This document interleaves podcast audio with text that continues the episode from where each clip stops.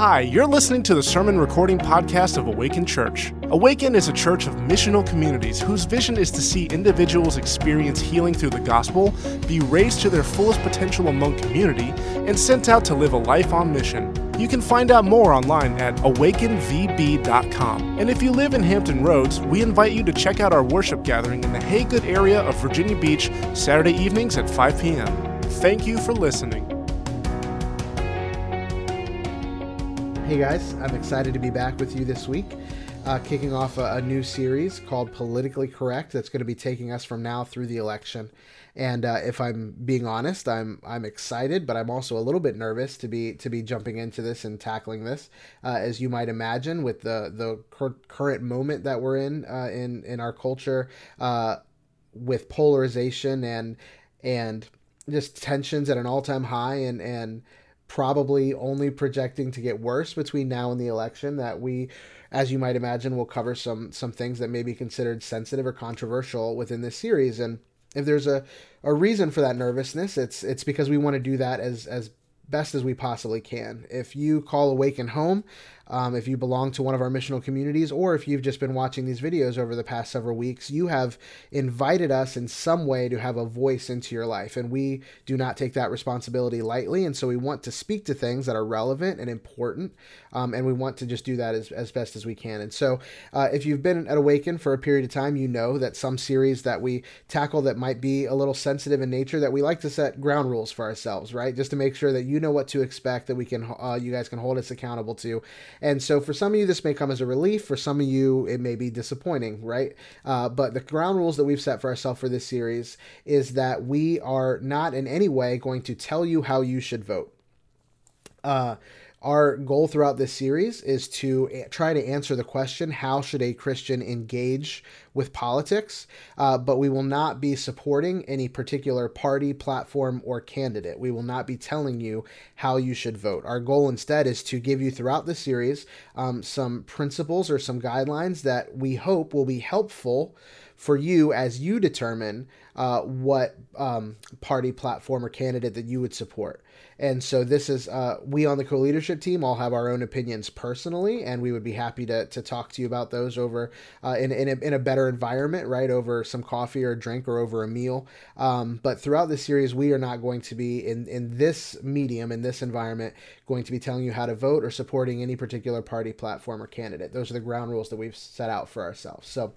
Um, if I look back over my life politically, there have been seasons in my life where I've been on the conservative side of the spectrum. Uh, there have been seasons in my life where I've been more on the progressive side of the political spectrum. And then there have been seasons in my life where I've just considered myself, um, I guess, apolitical would be the best way to describe it, right? That, uh, that the current um, two party system America is so uh, broken, is so inherently flawed and irredeemable that there's no uh, overall good that can come from it, that there's no way the kingdom of God would ever be uh, built or grown or advanced uh, through the use of this just completely flawed and irredeemable system. And um, I do to be honest with you, still still feel that way. But uh, in the midst of that, uh, I was able to hear somebody speak who told me something that really changed the way that I that I view that and really changed and challenged my view of how Christians should engage in politics. And so I'm going to share that with you today and, and that'll be kind of our, our, our principle that we're going to look at today. But before I do, I want to give uh, just a real quick history lesson because I feel that there's a kind of a kindred spirit that that the church in America today, those who are really trying to live by the the, the principles that Jesus taught can find a kindred uh, spirit of sorts uh, with the Israelites in the Old Testament. And so, if, if you're if you um, are unfamiliar with that, the Israelites uh, were God's chosen people. They were the the people that God had set aside specifically and, and distinctly to represent Him to the rest of the world, to be uh, His image in the world, to to live in such a way that represented Him to the culture around them. And in the sixth century uh, BCE uh, the Israelite people were actually conquered by the Babylonian Empire. They conquered the kingdom of Judah uh, and they deported the Israelites from their home where they had been into the Babylonian Empire. And so they lived as refugees in the Babylonian Empire in a, in a, a land and a culture that was not theirs. Um, and they had to figure out um, they were completely surrounded by a culture that was unlike theirs, and they had to figure out how to maintain their uh, spiritual and cultural identity um, among uh, the societal pressures of, of just a world that was did not respect or did not um, was not complementary with with their views. And so, um, uh, in the midst of this, God sends the prophet Jeremiah to write a letter uh, to those Jews that are experiencing that exile, those Jews in Babylon. Um, and this is this is the letter that he writes. And I don't think it was the one that they probably were expecting or wanted to get.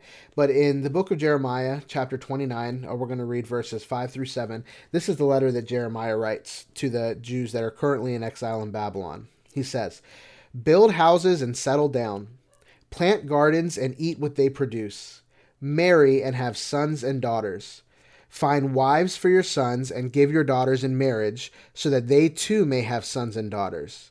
Increase in number there, do not decrease. Also, seek the peace and prosperity of the city to which I have carried you into exile. Pray to the Lord for it, because if it prospers, you too will prosper. And so the Israelite people there in, in Babylon were waiting for uh, salvation. They were waiting to be rescued, to go back home and have their nation restored. And instead, Jeremiah writes this letter and he says, No, put down roots, build homes, build gardens, eat from the land, get married, uh, give your children in marriage. And most importantly, pray for and work for the good of the city where I have placed you, because as it prospers, you too will prosper and I think that there is a again a kindred spirit that the church, those who are uh, at, at distinctly those who are trying to follow the principles that Jesus taught, um, can can find a, a, kindred relationship with the Israelites in Babylon. Because here in America, we too, if we're trying to live faithfully to those principles, we should find ourselves surrounded by a culture. Uh, doesn't matter if it's left or right that does not value the same things uh, that that we as Christ followers value, and that we they are not pursuing the same things that we as Christ followers are pursuing. And so I think we can find uh, we have that same struggle of hey, we're living in a world that is not our home. We are not meant for this world, but at the same time, we have to figure out how to um, maintain our uh, spiritual and cultural identity here among the, a world that is not our own. And then to do, uh, I think the challenge is is what Jeremiah challenged them to to also work for the good of the nation in which we find ourselves, and to uh, to work for its prosperity, and that in doing so, the church here in America would also prosper. And so I think that's a that's a that's a, a real challenge. And the difference, uh, you know, we have that kindred relationship, but I think the big difference is that the Israelites uh, in Babylon did not have any kind of um, they were refugees so they had no kind of power or privilege or political uh, representation or any way um, to to do those kinds of things and the church in America does. The church in America unlike the Israelites, we have the ability to to some extent to shape the Babylon in which we find ourselves. We have the ability through the political process and through uh, leveraging the the ability that we have uh, within democracy to to in some way shape the culture and the the world of the Babylon that we find ourselves in.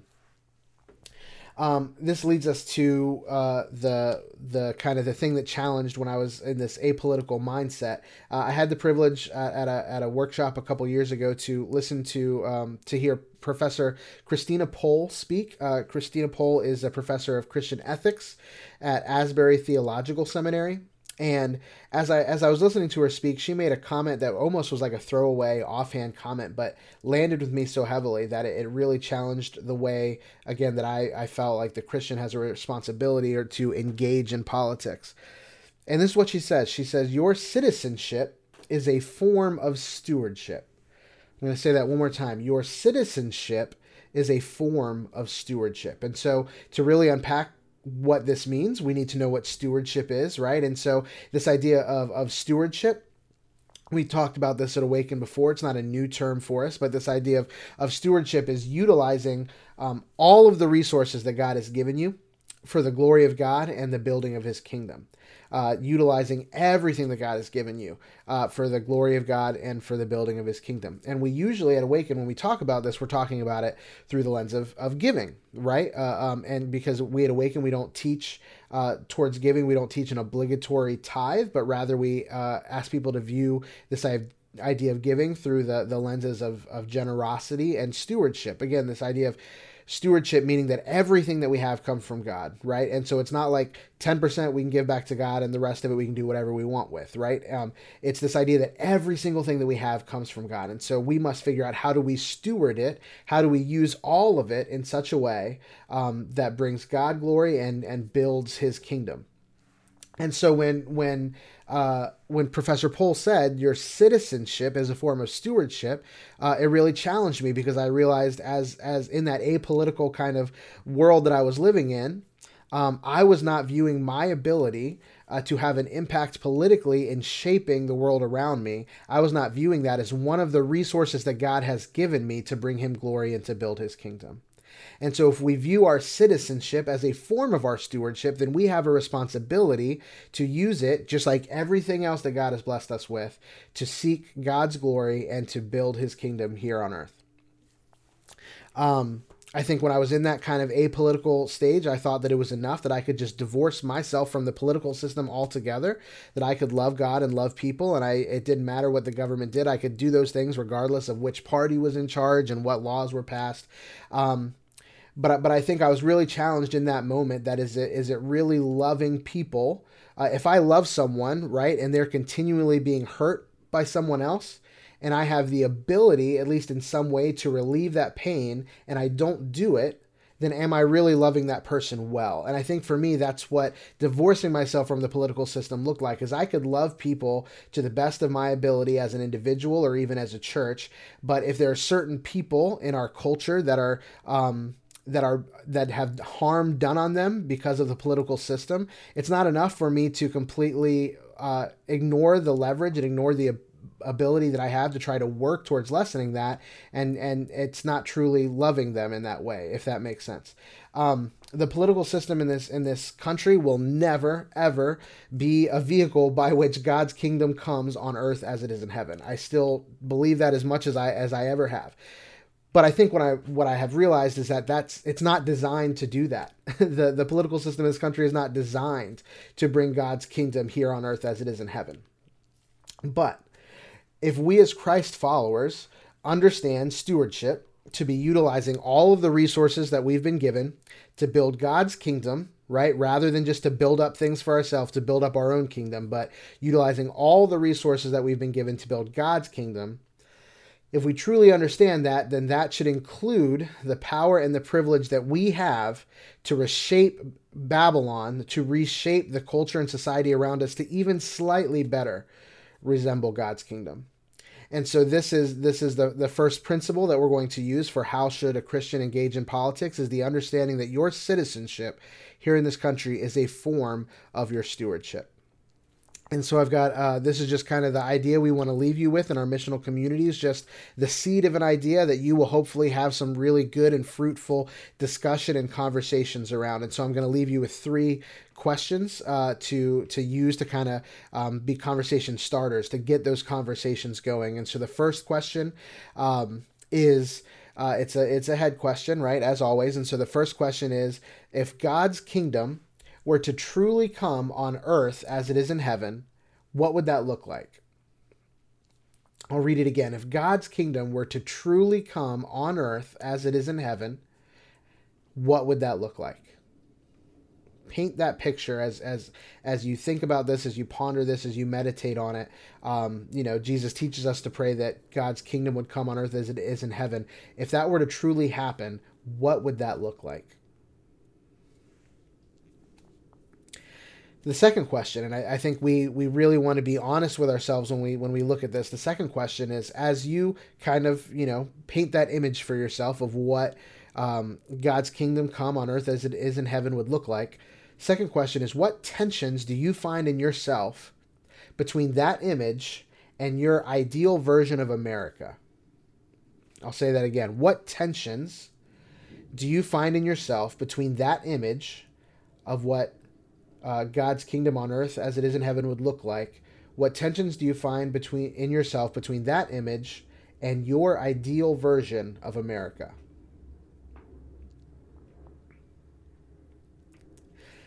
Finally, uh, the last question is not a question. Instead, it's a challenge that I'm going to give to you. This is where we go from uh, head to heart to hands to actually putting something into practice.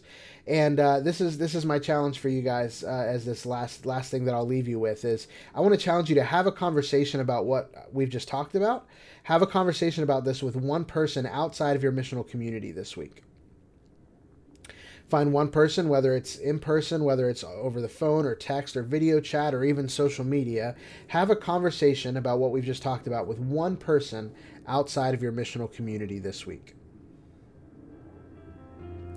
thank you guys so much. Uh, I, am excited to be able to kick off this this with you, and as we've kind of planned how we're going to approach this series, I'm so excited for you guys to be able to hear the rest of it and hear the the others that are going to speak into this throughout the series. And uh, again, I just pray for the conversations that you guys are going to be having that they would be fruitful, uh, that these would these principles would just be the seeds that are planted uh, to have some really great and rich discussions around in your missional community. So God bless you guys, and we'll see you next week.